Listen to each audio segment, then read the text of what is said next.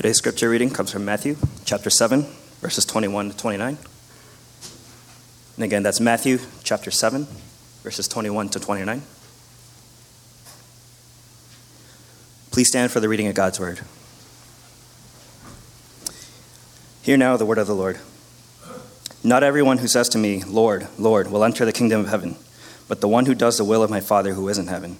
On that day, many will say to me, Lord, Lord, did we not prophesy in your name, and cast out demons in your name, and do the many mighty works in your name? And then will I declare to them, I never knew you. Depart from me, you workers of lawlessness. Everyone then who hears these words of mine and does them, does them will be like a wise man who built his house on the rock. And the rain fell, and the floods came, and the winds blew, and beat on that house, but it did not fall, because it had been founded on the rock. And everyone who hears these words of mine and does not do them will be like a foolish man who built his house on the sand. And the rain fell, and the floods came, and the winds blew, and beat against that house, and it fell, and great was the fall of it. And when Jesus finished these sayings, and the crowds were astonished at his teaching, for he was teaching them as one who had authority, and not as their scribes. This is the word of the Lord. Thanks be to God.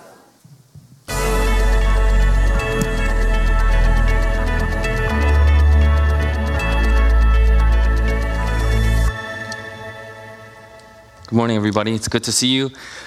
It's good to be back. And uh, I, um, yeah, every time I go away, I just, I really miss C G S, and I'm so happy to be back and to worship with you. And then um, this passage comes up. This is a very difficult passage, but uh, we'll get through it together. Uh, just want to remind you that this Wednesday is Ash Wednesday. It's the start of our Lenten season. And so if you want to participate with us, then come to this sanctuary, excuse me, at seven p.m. So we'll have our service at seven p.m., and it's going to go from seven to eight. So we're sharing the space with Pilgrim Church, and they're going to use it around eight thirty. So we try to finagle the best we can. That's why we did seven, because uh, they needed a space too. And so seven p.m., we'll do our Ash Wednesday service. That's how our Lent starts. A lot of you have been considering, oh, should I fast something for Lent this year? Or should I give up something for Lent this year? Um, I think that's a good kind of struggle, uh, just to try to discipline yourself. Our sister came up and said she was going to do the half marathon, the physical discipline as well, well as a spiritual discipline. Um, I have I have told, I think I said publicly, I will never do a marathon. But I have been convicted these days because I think people have just been saying, why don't you try it? And I said, ah, maybe. So uh, if at least twelve people sign up, I'll run the half marathon with you. How about that? I don't run, so this, this is going to be knee-breaking and maybe even foot-breaking for me, but uh, it'll be ground-breaking because I'm so heavy. Uh, but I'll give it a shot, uh, at least twelve, though. And then I'll, I'll do this uh, study with you. I don't know if I'll regret it. But, um, you know, whatever you're praying about, thinking about, you know, lift it up unto God. And I hope that he blesses you this season. We always try to prepare ourselves because Easter is such a spectacular holiday for Christians. It is the ultimate pinnacle of what we believe. Jesus Christ rose again from the dead. And if you have faith in him, regardless of what you have done or what you do, he is the one that saves you. That's what we believe. And we're preparing ourselves for the next six weeks to, to go through this. And so um, whatever you do, and if you would like me to pray with you in whatever you're fasting, uh, please feel free to share that with me. And I'll be happy to pray for you and with you every single day of this Lenten season as you fast. Um, so this is going to be Uh, a little break. So we're going to continue on Matthew. We're going to finish Matthew. Before this Lenten season, I decided to kind of take a break. And we're going to do a different sermon series for the next six weeks. And because we always, whenever we gather on Saturday, we um, pray hum. Hum is holiness, unity, and maturity. So we're going to take these next six weeks to preach on that. So we're going to take two weeks on holiness, two weeks on unity, and two weeks on maturity. And then the wonderful finale, pinnacle, will be Easter. And so that's what we're going to do for the next six and a half weeks. But we're going to start off this Ash Wednesday. So I invite you to come and join us. Well, let's pray before we begin our sermon today. God, our helper, by your Holy Spirit, open our minds, that as the scriptures are read and your word is proclaimed, we may be led into your truth and taught your will, for the sake of Jesus Christ, our Lord. Amen. We have three um, brief uh, kind of subjects today. That is self-deceived, obedience, and saved. Self-deceived, obedience, and saved. This is a troublesome passage for many pastors because this is a savage passage. Uh, we are at the end of the Sermon on the Mount, at the end of the proclamation of the good news of the kingdom of God. This is good stuff, but this final portion has theologians, and even if you are a casual reader, if you just read this for the first time, it's considered one of the most, I'm not exaggerating, this is not hyperbole, this is considered to be one of the most tragic portions of the entire Bible. Don't let your spirit fall asleep when you read this one. Be alert and be awake, just as Jesus said, just the paragraph before, the passage before that Pastor Paul went over last week. Be alert. J C Ryle writes this: the Lord Jesus winds up the Sermon on the Mount by a passage of heart-piercing applications. He turns from false prophets to false professors, from unsound teachers to unsound hearers. There's a writer named Tasker who, who wrote this comment. It is not only false teachers who make the narrow way difficult to find and still harder to tread. A man may also be grievously self-deceived. When you think about this, you may think, oh, this is about people who believe in Jesus and people who don't believe in Jesus. Obviously, it's uh, Christian and religion versus atheism. Um, I, it is not. It is not. Uh, I do enjoy talking with people who have um, atheistic maybe arguments. Maybe they're not an atheist, but they have really sincere and deep questions about suffering. If God is really a good God, how can there be suffering in this world? How can there be so much injustice in the world? I think those are incredibly deep and important questions for us as human beings to answer. I do believe, however, atheism brings these questions to play, which is important. They play an important role, but they don't give an answer. And so they'll, they can criticize, but there's no answer to it. So I really do like speaking with them. It just even challenges my faith as well.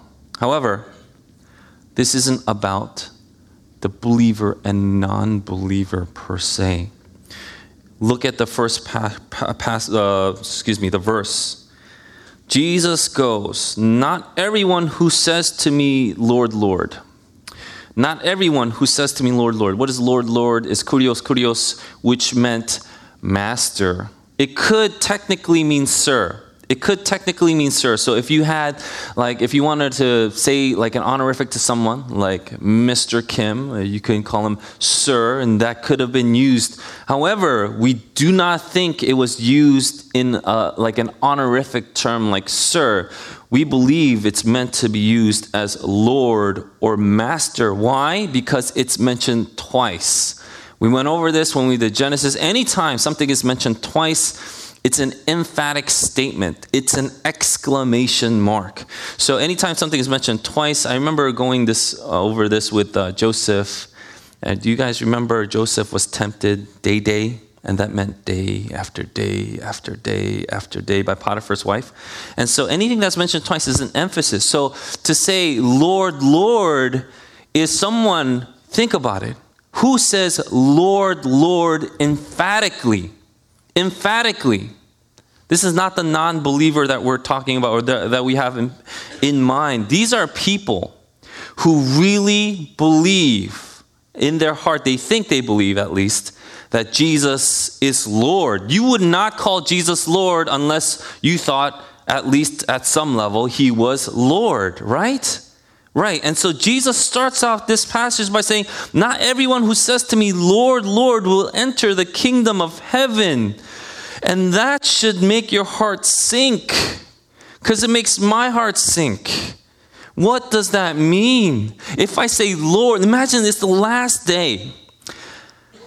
And then you're like, yes, Lord, Lord. And Jesus goes, you're not going to enter. That's tragic. And that's the first sentence of this passage.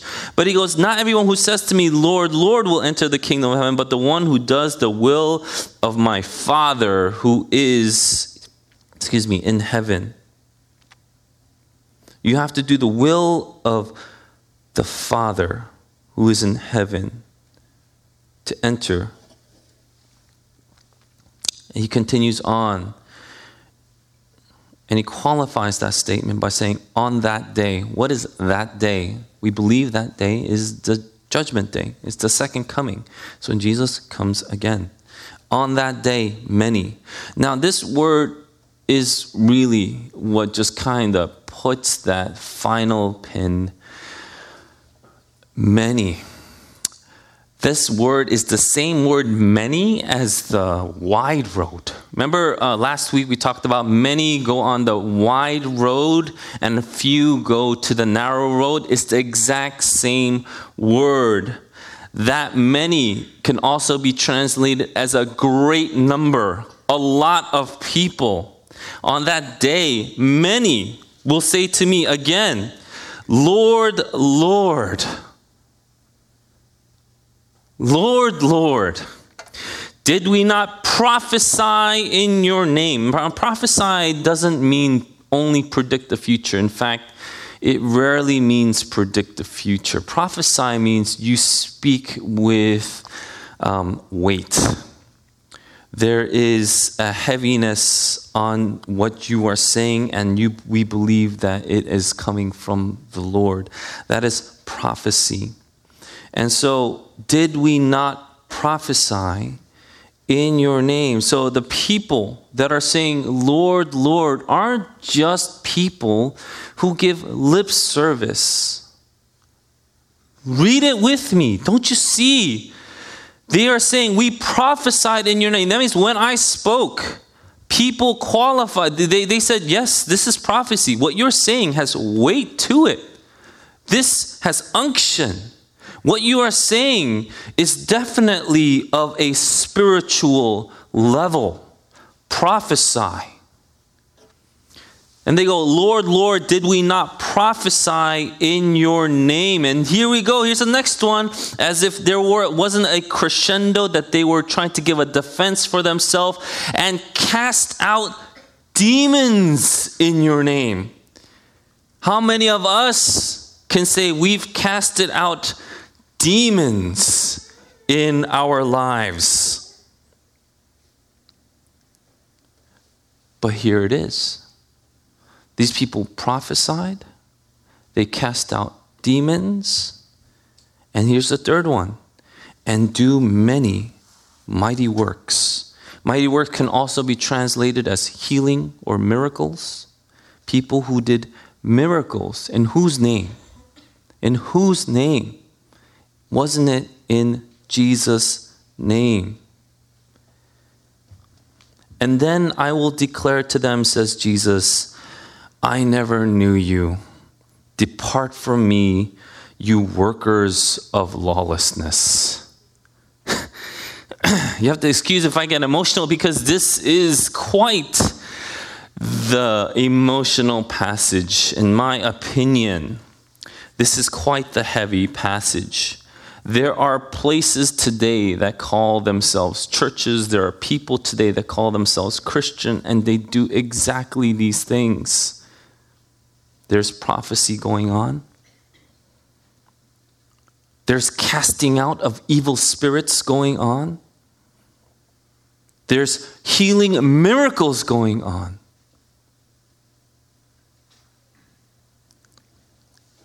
And Jesus goes to them, I never knew you. Depart from me, you evil people. Lawlessness can also mean evil. So you workers of evil, didn't I do it in Jesus' name? Didn't I serve the church in Jesus' name?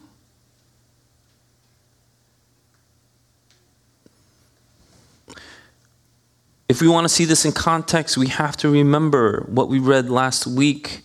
And last week we saw that there are wolves in sheep's clothing. There are people who would deceive people in the church. Do you think that they are going to announce themselves as they go into the church? Hey guys, I'm a false prophet. I just want to let you know, but I'm going to sit right there in this seat. And I'm going to confuse everybody. As many as I can, I'm going to drag you down to hell with me. No. But they are deceivers. They are sitting here among us. That's why they're wolves in sheep clothing. That's why Jesus goes, stay alert. Don't let your guard down. I would even say the things that I am speaking, test them against the scriptures. Be faithful like the Bereans. When they heard something, they received it. They tested the scriptures and then they received it with joy. You know what the difference between a skeptic? Some of you may be skeptical. Some of you may be doubtful about some of the faith or some of the things in the Bible. And a cynic. The difference between a skeptic and a cynic is a skeptic, once we give you evidence that this actually happened, you change your mind. A cynic, no matter what we give you, you don't change your mind. It doesn't matter what is said. It doesn't matter what evidence is put out. You don't care. I was talking to somebody um, very recently, yesterday actually, about how our political system is and how all this stuff is coming out. Uh, one of the president's ex-lawyers came out, gave a testimony, and then there was a poll done afterwards. So if you were, uh, you know, a Clinton voter, what did you think? And if you were a Trump voter, what did you think? And after this testimony, over ninety percent, over ninety percent still believed what they believed. It changed nobody's mind. This is the kind of society we live in today, that even if there's evidence out there, it will change nobody's mind. And we don't, the, the whole point is, do we even care if there's evidence out there? Are we even seeking that evidence?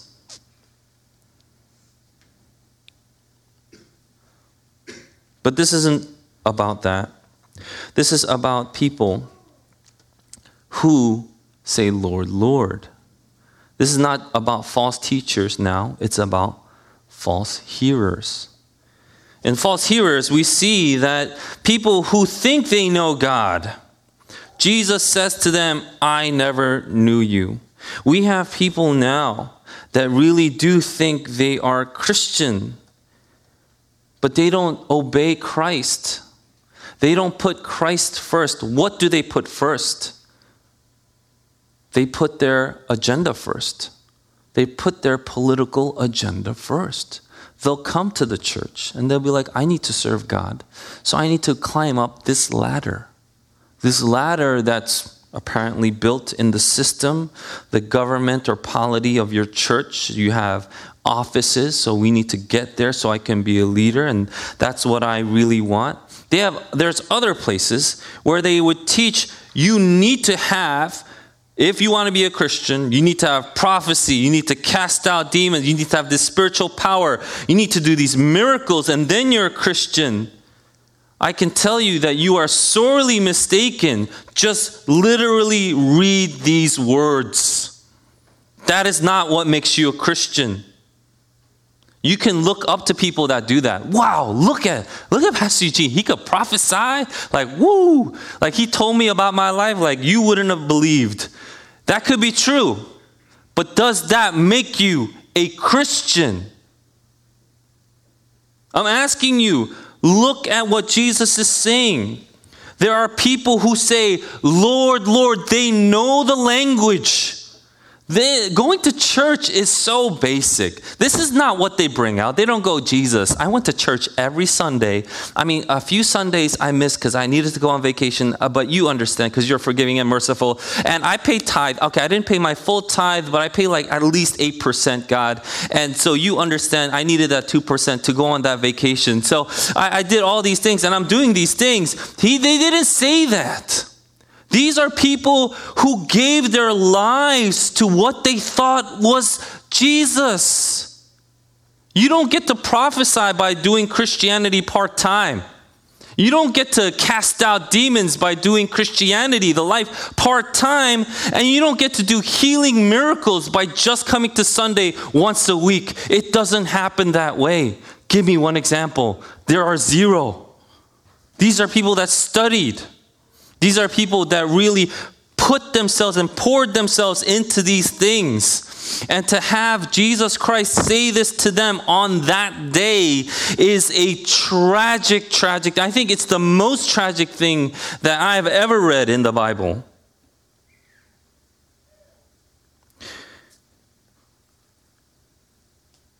How would you even stand up to this level of scrutiny? When Jesus goes, I never knew you, that word knew, we see is in the Bible. Adam knew Eve, and then they had Cain. We see that Abraham knew Sarah, and then they conceived Isaac. There was a sex, sexual aspect to it, but it was beyond just sex. It was an intimate relationship. So when God refers to knowing his people, his people knowing him is talking about an intimate relationship. And Jesus goes, I never had an intimate relationship with you. Depart from me, you evil people. Who are the people that know Jesus, and who are the people that Jesus knows? And he says it. The one who does the will of my Father who is in heaven. You know what that means? That means that action accompanies faith.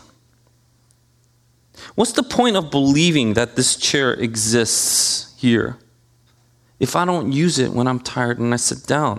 This faith is here. Now I can sit down. I have faith. This will hold me up. Faith leads to action. It accompanies faith. Action always accompanies faith. I'm not preaching salvation by works here.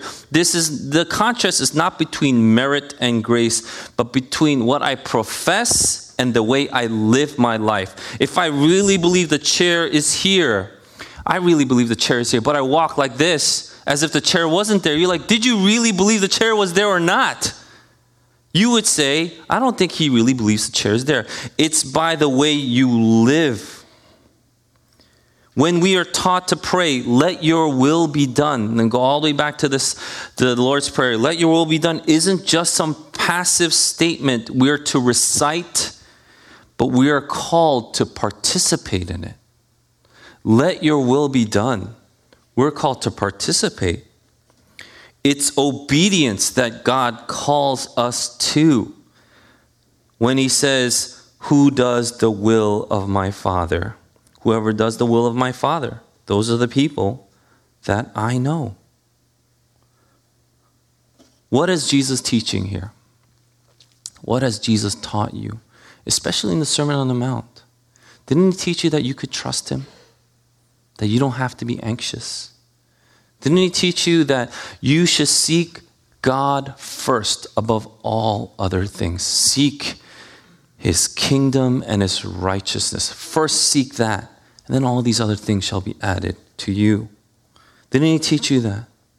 What does he teach? As soon as you believe Jesus in your heart, there must be an action. There's an action that happens. When, when the disciples came out and there was Pentecost, the Holy Spirit came down and poured down on them, and they were filled, and they were prophesying, they were speaking in tongues, and they declared the gospel, the good news. When people heard it, they're like, oh, I'm cut to the heart. What shall I do? What shall I do? Because faith is accompanied with action. And you know what Peter said?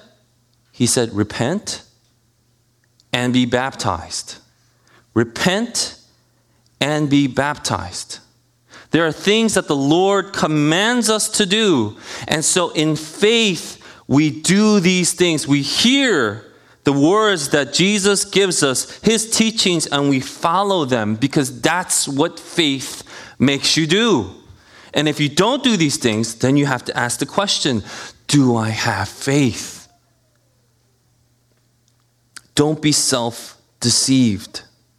If you are not doing the things God is commanding you to do, and you have no desire to do them, don't put yourself in that category, because it will be a tragic, tragic scene.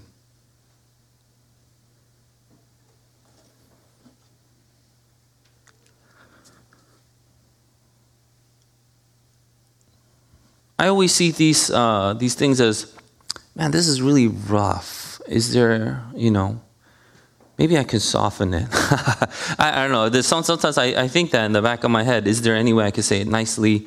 People have have said to me, Pastor G, make sure you you uh, talk about grace, talk about grace, um, and always end with grace. Uh, and I go, yeah, yeah, of course, of course. Uh, there is grace, uh, but I, I'll preach grace if you see it here. You know, so I'm committed to giving you exactly what the Bible is saying and what it says. Here, it seems as though what Jesus is ending. So Jesus is ending this incredible, like, Sermon on the Mount with this incredible warning. How does he start? He goes, blessed are the poor, right? Do you remember that?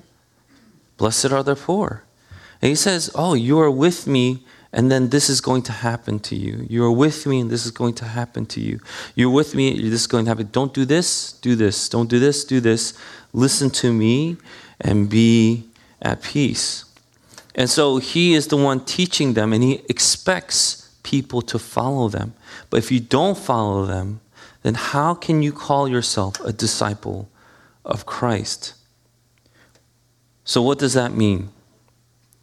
It means that we have to recognize, and if you if you see what I did here, uh, the three points is just S O S.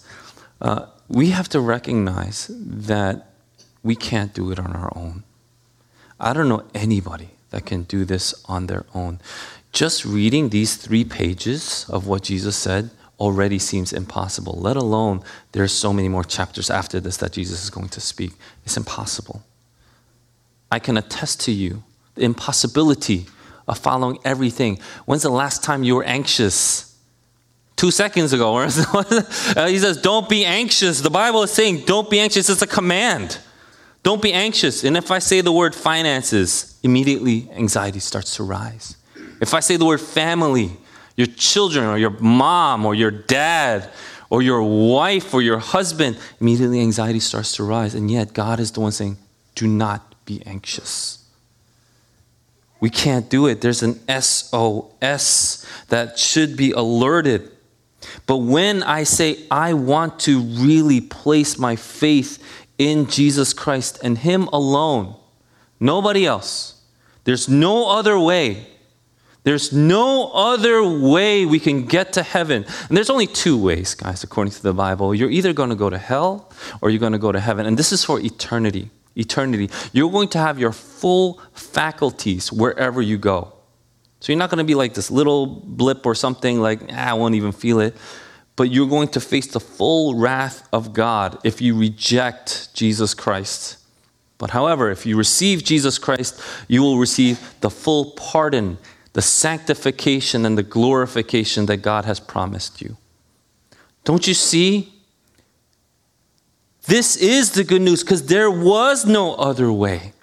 And Jesus came to give us the way. And he's saying, if you don't know, then rely on me. And when I say, I want to believe in you, that comes by the Holy Spirit. There's no other way you can believe God. It's craziness, impossibility to believe in God. But when the Holy Spirit comes upon you, your heart changes and says, you're right, I can't do this. I don't have any desire. But the Holy Spirit starts changing you and starts giving you a desire to love God, to love his word, to follow with everything that you have, to serve him. So now when you say Kyrios or Lord, you really mean it.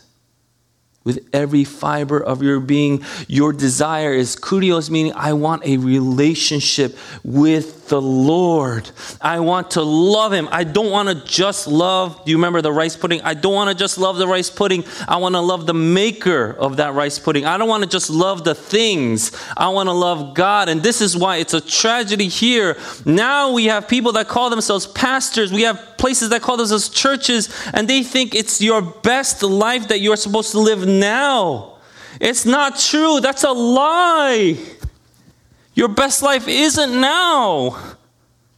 It's when Jesus comes and then he promises you that you will be with, with him in eternity. That is your best life. That is why you can suffer a little here, because Jesus goes, I suffered here a little bit. So you can suffer too because you're my follower. You will. But guess what? I'm going to be with you in the suffering. Even if you go through the valley of the shadow of death, I am with you. And then when you come out of it, guess what? He's still with you. And you hold on to that promise, because what else have you got to hold on to? There's nothing else.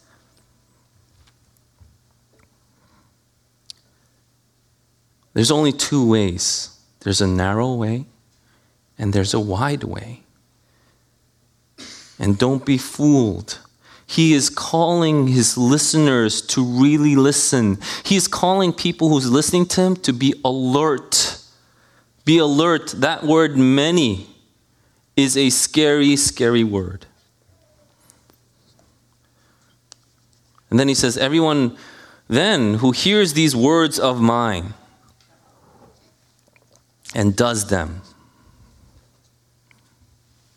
What has Jesus taught us? I, I, I went through um, the membership class today, had a really good group uh, listening, asking questions. Every time we have a group, I remember that group because there's a special like personality each group has.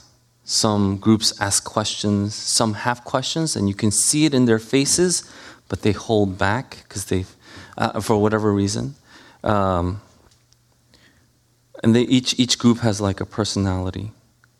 But then we went to this portion. As Christians, we are commanded to do two things, and we take them very seriously. We call them sacraments. And that's baptism and the Lord's Supper. And we're doing one of them today. We take it seriously. You know why we take it so seriously? It's because Jesus commanded us to do it. That's why we do it. When we do these things, not only are we people who have a relationship with God, we are people who declare our relationship with God.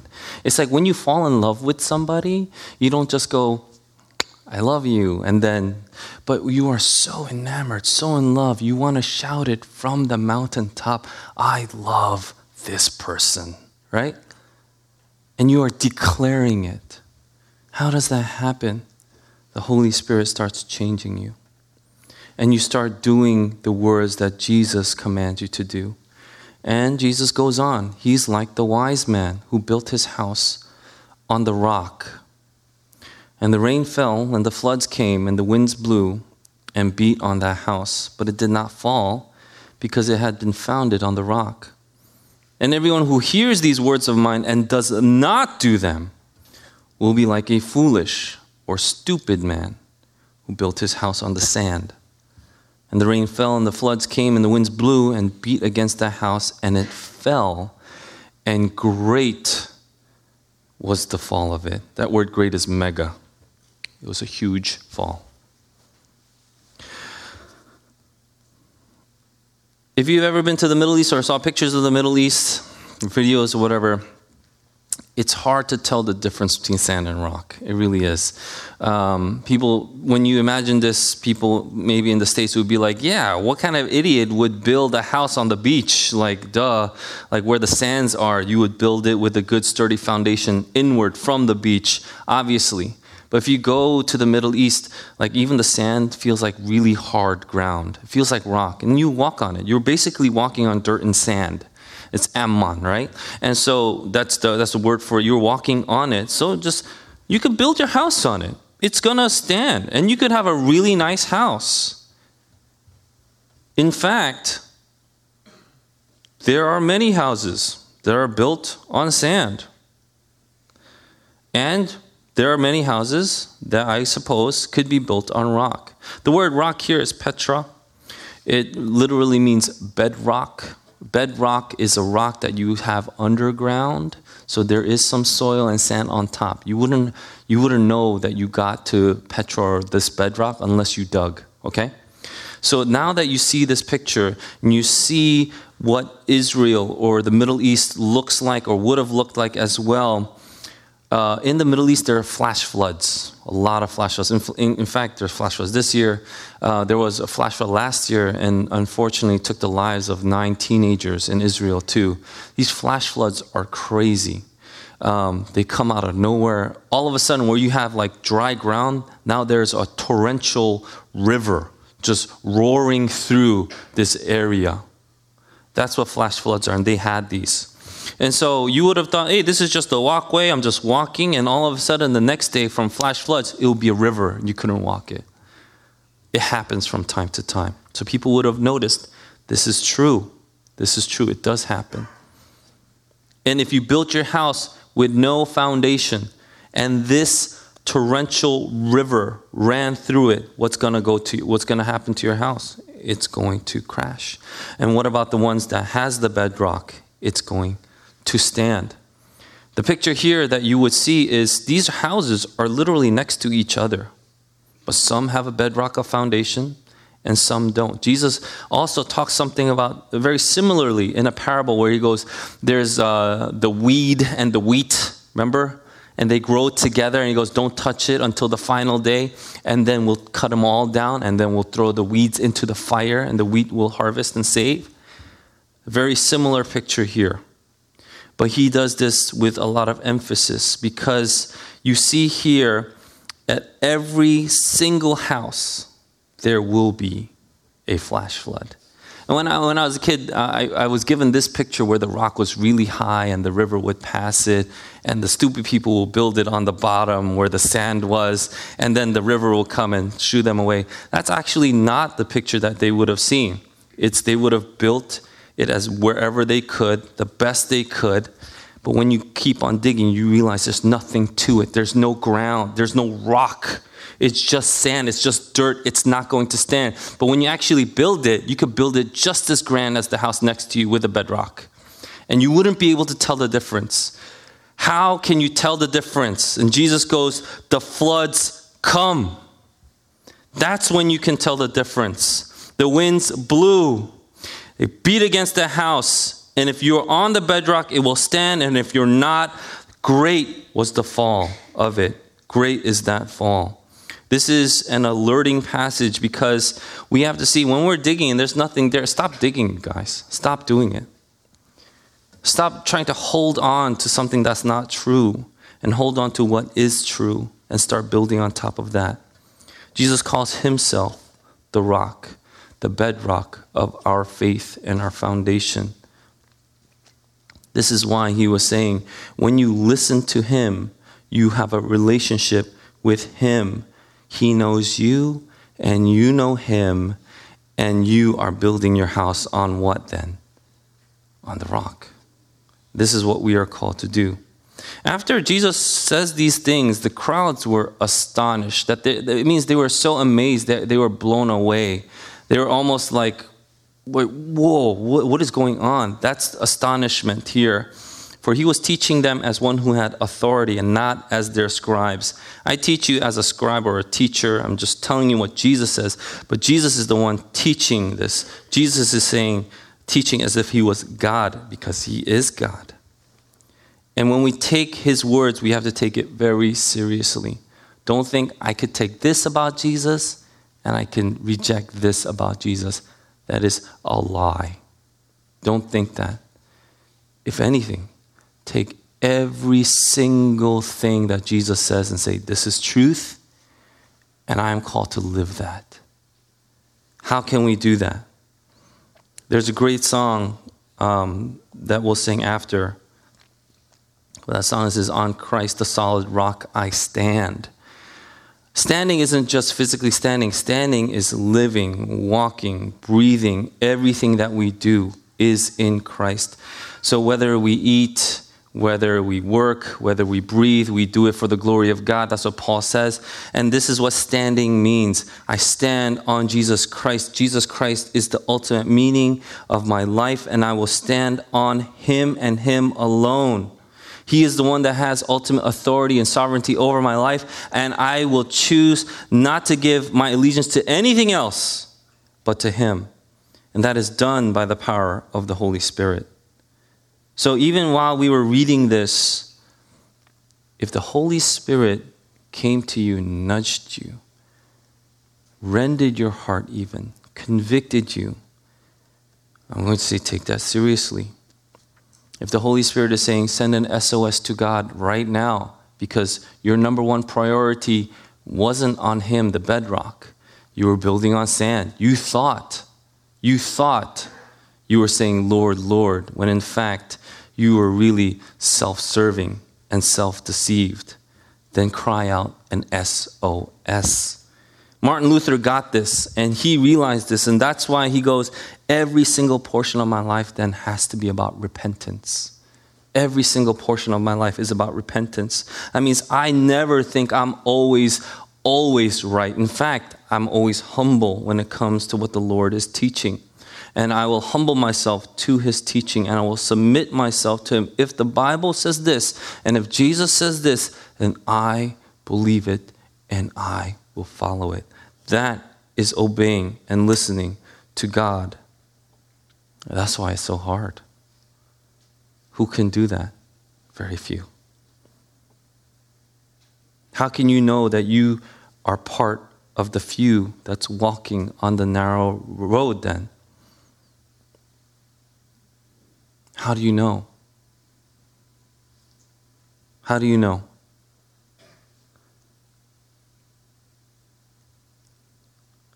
We have many storms here. We have many crises, I suppose, before the ultimate one, ultimate judgment day. And they kind of tell us who we are, right? Like what happens when something really bad happens to you? What immediately comes out from your inner self? That's how you know. Test yourself. Examine yourself. That's what Jesus says before earlier in the passage. Examine yourself. Before we take the Lord's Supper, Paul also admonishes his hearers in Corinth, in Corinth, examine yourself. Examine yourself by the Holy Spirit. And if there is a way that is not right, then lift it up to the Lord, because the Lord is merciful. He is good. The fact that you are hearing this means the Lord is rending your heart, and there is hope in Jesus Christ for your life now. Don't wait till tomorrow. Don't wait till next week. Don't wait till next month. Don't wait till the next season. Obey him now. And if he says, do this, say, I'm going to do this now. And if he says, get rid of this sin, this sin is terrible. It's going to kill you. Get rid of it now. And follow him now. Don't wait till tomorrow. I'll give you a final example before we close. Uh, my late grandfather wrote a book. And in that book, it was all in Korean. So I, I can't read it. But it was a book on uh, all his sermons. He compiled all his sermons and he put it in a book. And uh, one of my cousins, he took it and he said, you know what, I want to do my best to try to translate it. And so while he was translating, he was telling me some of the stories. And there was one interesting story that stayed with me because it didn't make sense. But maybe it made sense in the sixties. I don't know. But it didn't make that much sense. But it stayed with me and had an impact. So I'm going to share that with you. He said there was a man who went to the barbershop, and uh, the sign said, free haircut tomorrow. So he's like, nice. So he, he goes back the next day, sits down, and gets a haircut. And then the barber goes, pay up. He goes, I thought it was a free haircut today. He's like, no, look at the sign. The sign still said free haircut tomorrow. So he couldn't get, he couldn't get a free haircut. It, it's kind of a ridiculous story, but it stayed with me because we always think we could do something tomorrow. What if tomorrow doesn't come? Don't do it tomorrow. If the Lord is rending your heart now, do it today. Obey him today. Give your life to him today, and he will save you today. Don't wait till tomorrow. Let's pray.